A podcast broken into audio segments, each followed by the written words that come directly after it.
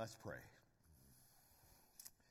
Heavenly Father, thank you so much for such a precious gift as your Son has given us. Thank you so much for opening our eyes so we can see your kingdom, just learning and discovering who you are, and for the love that you've shed on us. Just to, we just pray that each and every heart, every mind, all of our eyes, all of our ears will receive your word today and bear fruit from it. We ask this thing for your Son's glory, for his kingdom. In Jesus' name we pray. Amen. As we begin to feast on God's word today, may the Lord be with you. In the third year of the reign of Jehoiakim, king of Judah, Nebuchadnezzar, king of Babylon, came to Jerusalem and besieged it. And the Lord delivered Jehoiakim, king of Judah, into his hand, along with some of the articles from the temple of God. These he carried off to the temple of his God in Babylonia and put in the treasure house of his God. Then the king summoned Ashpenaz, chief of his court officials, bring in some of the Israelites from the royal family and the nobility, young men without any physical defect, handsome, showing aptitude for every kind of learning, well informed, quick to understand, and qualified to serve in the king's palace. He was to teach them the language and literature of the Babylonians. Now the king assigned them a daily amount of food and wine from the king's table. They were to be trained for three years, and after that they were to enter the king's service. Now among these were some from Judah Daniel, Hananiah, Mishael, and Azariah. The chief official gave them new names. To Daniel, the name Belteshazzar. To Hananiah, Shadrach. To Mishael, Meshach. And to Azariah, uh, Abednego.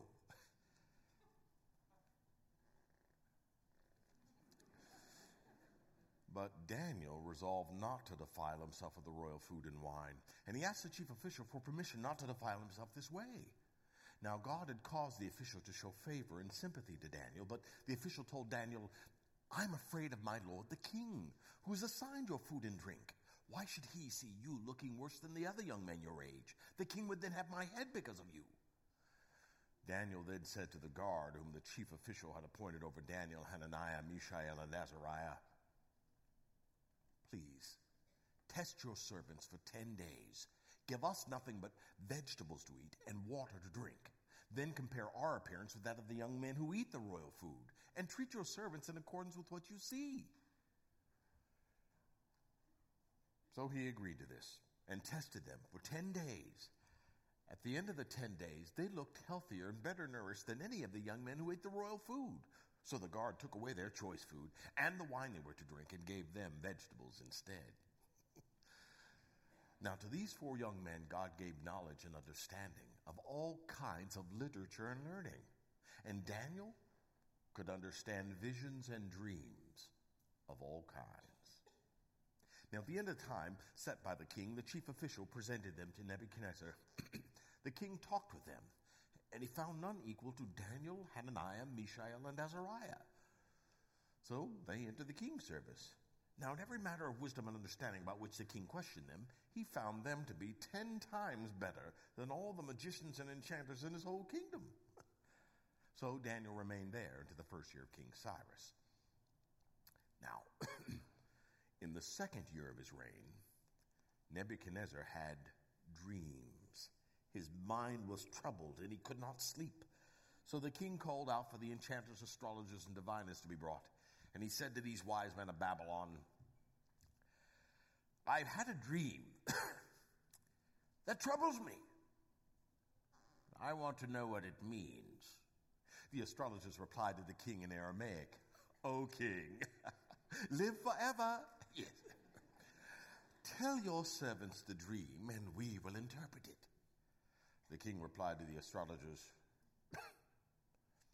This is what I firmly decided.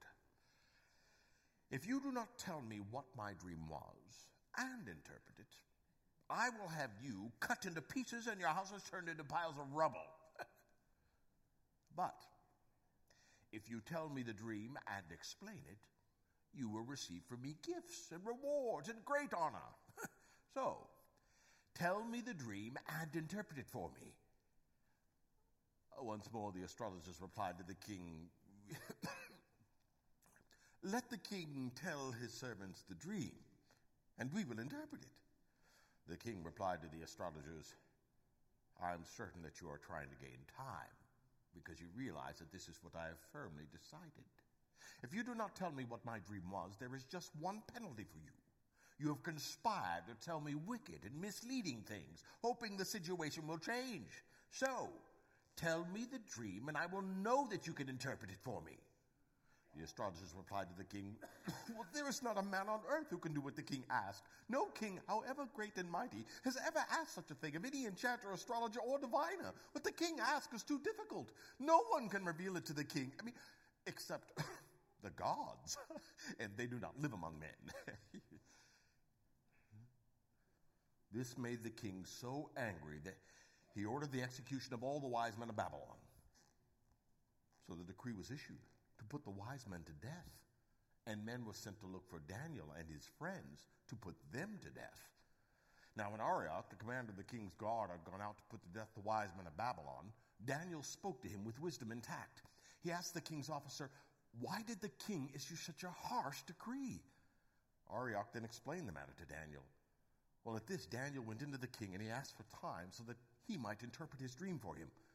Then Daniel returned home to his house and he explained the matter to his friends, Hananiah, Mishael, and Azariah.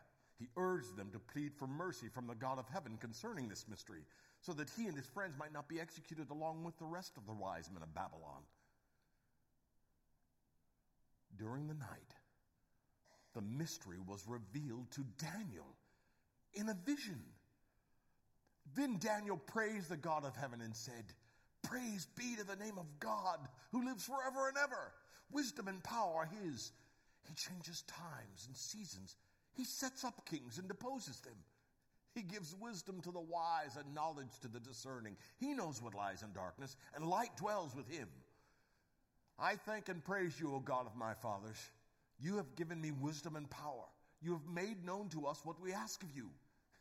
You have made known to us the dream of the king. Then Daniel went to Arioch, whom the king had appointed to execute the wise men of Babylon, and said to him, Do not execute the wise men of Babylon. Take me to the king, and I will interpret his dream for him. Arioch took Daniel to the king at once and said, I have found a man among the exiles from Judah who can tell the king what his dream means. The king said to Daniel, Are you able to tell me what I saw in my dream and interpret it? Daniel answered the king, no magician, enchanter, astrologer, or diviner can reveal to the king the mystery he has asked about. But there is a God in heaven who reveals mysteries. he has shown King Nebuchadnezzar what will happen in days to come. Your dream and the visions you saw while lying in your bed are these. As you were lying there, O king, your mind turned to things to come. And the revealer of mysteries showed you what is going to happen. As for me, this mystery has been revealed to me, not because I have greater wisdom than other living men, but so that you, O king, may know the interpretation, and so that you may understand what went through your mind. You looked, and there before you stood a large statue, awesome in appearance. The head of the statue was made of pure gold, its chest and arms of silver, its belly and thighs of bronze, its legs of iron, and its feet partly of iron and partly of baked clay. Now, while you were watching, a rock was cut out, but not by human hands. It struck the statue and its feet of iron and clay and smashed them to pieces. Then the iron, the clay, the bronze, the silver, and the gold became like chaff on a threshing floor in the summer. The wind swept them away without leaving a trace. But the rock that struck the statue became a huge mountain and filled the whole earth. See, this was the dream. And now we will interpret it to the king. You, O king, are the king of kings. The God of heaven has given you dominion and might and glory and power. In your hands he has placed mankind and the beasts of the field and the birds of the air. Wherever they live, he has made you ruler over them all. You are that head of gold. Now, after you, another kingdom will arise, inferior to yours. Next, a third kingdom, one of bronze, will rule over the whole earth. And then finally, there will be a fourth kingdom, as strong as iron.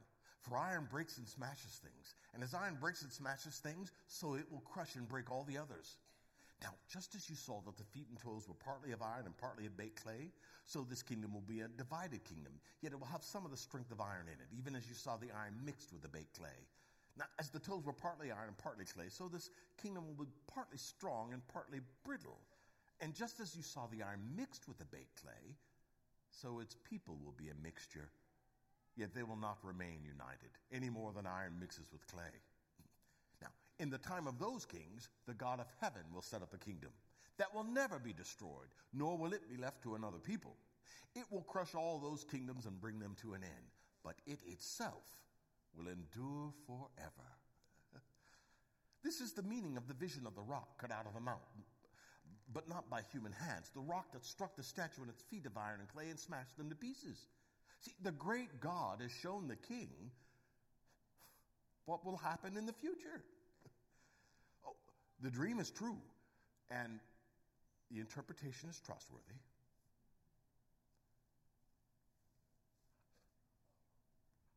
Then King Nebuchadnezzar fell prostrate before Daniel and ordered that an offering and incense be presented to him. The king said to Daniel, Surely your God is the God of gods and a Lord of kings and a revealer of mysteries for you were able to reveal this mystery. then the king placed Daniel in a high position and lavished many gifts on him. He made him rule over the entire province of Babylon and placed him in charge of all its wise men. Moreover, at Daniel's request, the king appointed Shadrach, Meshach, and Abednego administrators over the province of Babylon, while Daniel himself remained at the royal court. King Nebuchadnezzar made an image of gold, 90 feet high and 9 feet wide, and he set it up on the plain of Dura in the province of Babylon. He then summoned the satraps, prefects, governors, advisors, treasurers, judges, magistrates, and all the other provincial officials to come to the dedication of the image of gold that he had set up. So the satraps, prefects, governors, advisors, treasurers, judges, magistrates, and all the other provincial officials assembled for the dedication of the image of gold that King Nebuchadnezzar had set up, and they stood before it. Then the herald loudly proclaimed,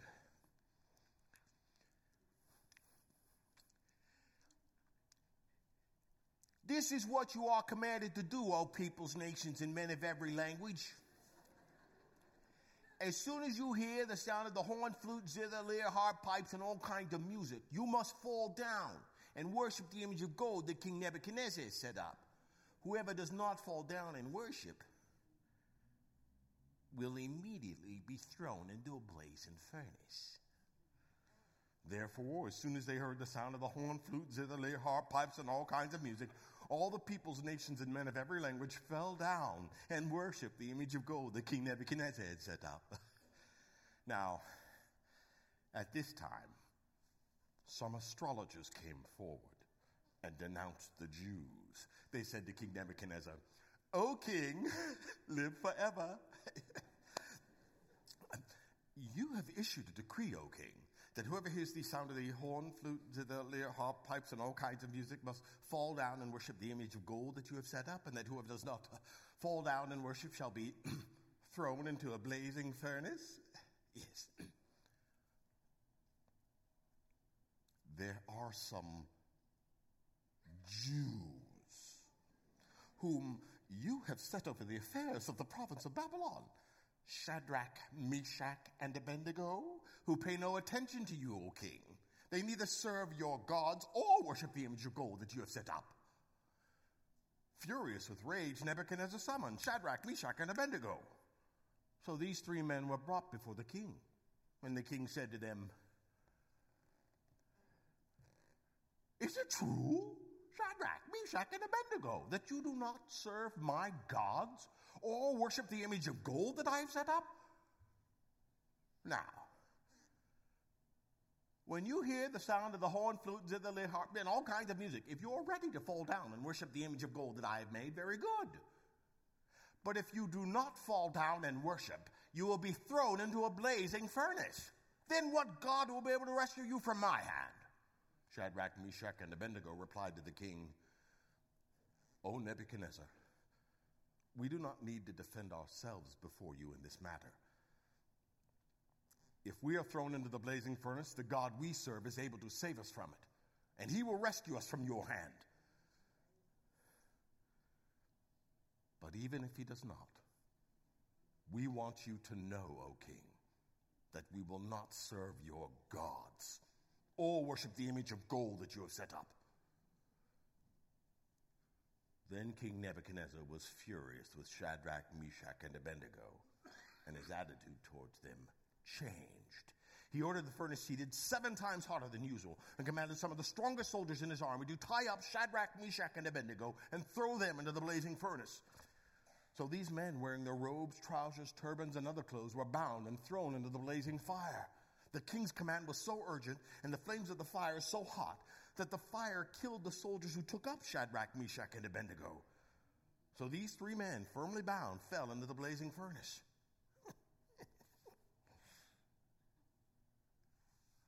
Then King Nebuchadnezzar leaped to his feet in amazement. He asked his advisors, Weren't there three men that we had bound and thrown into the blazing furnace? And they replied, Well, certainly, O king. He said, Well, look, I see four men walking around in the fire, unbound and unharmed. And the fourth looks like a son of the gods. Then King Nebuchadnezzar approached the opening to the blazing furnace and shouted, Shadrach, Meshach, and Abednego, servants of the Most High God, come out, come here. So Shadrach, Meshach, and Abednego came out of the fire. And the satraps, prefects, royal advisors crowded around them. They saw that the fire had not harmed their bodies, nor was a hair of their heads singed. Their robes were not scorched, and there was no smell of fire on them. Then King Nebuchadnezzar said, Praise be to the God of Shadrach, Meshach, and Abednego, who, who sent his angel and rescued his servants. They trusted in him and defied the king's command and were willing to give up their lives rather than serve or worship any God except their own God. Therefore, I decree that the peoples, nations, and men of any language who say anything against the God of Shadrach, Meshach, and Abednego be uh, cut into pieces and their houses be turned into piles of rubble. For no other God can save in this way. Then King Nebuchadnezzar promoted Shadrach, Meshach, and Abednego in the province of Babylon. Amazing.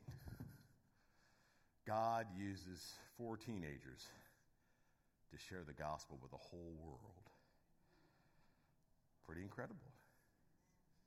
I get inside of about 50 different churches every year. I've been doing this for about 20 years full time. And I go wherever God opens a door, whoever wants to hear God's word.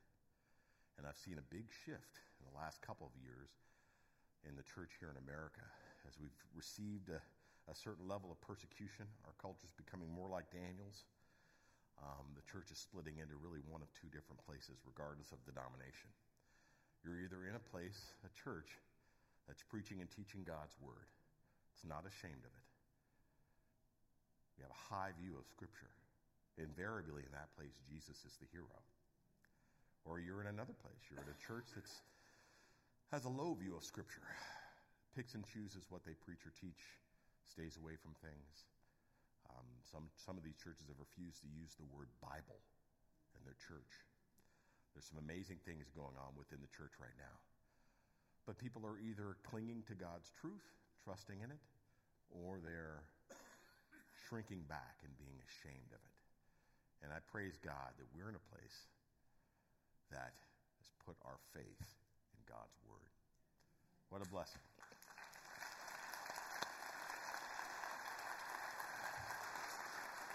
My prayer is that this weekend and next weekend, as you hear God's word, you'll be inspired to stand firmly for it. Uh, you're going to get opportunities. The wind is going to blow harder, and we should. We're not the ones who should be ashamed. Uh, as as the as worship said, I have no reason to fear. We have no reason to fear. So stand firm and remember Daniel's example Shadrach, Meshach, and Abednego. In the face of the fire, what did they say? Our God is able to rescue us. But even if he does not, they stood firm. Amen. May that be our case.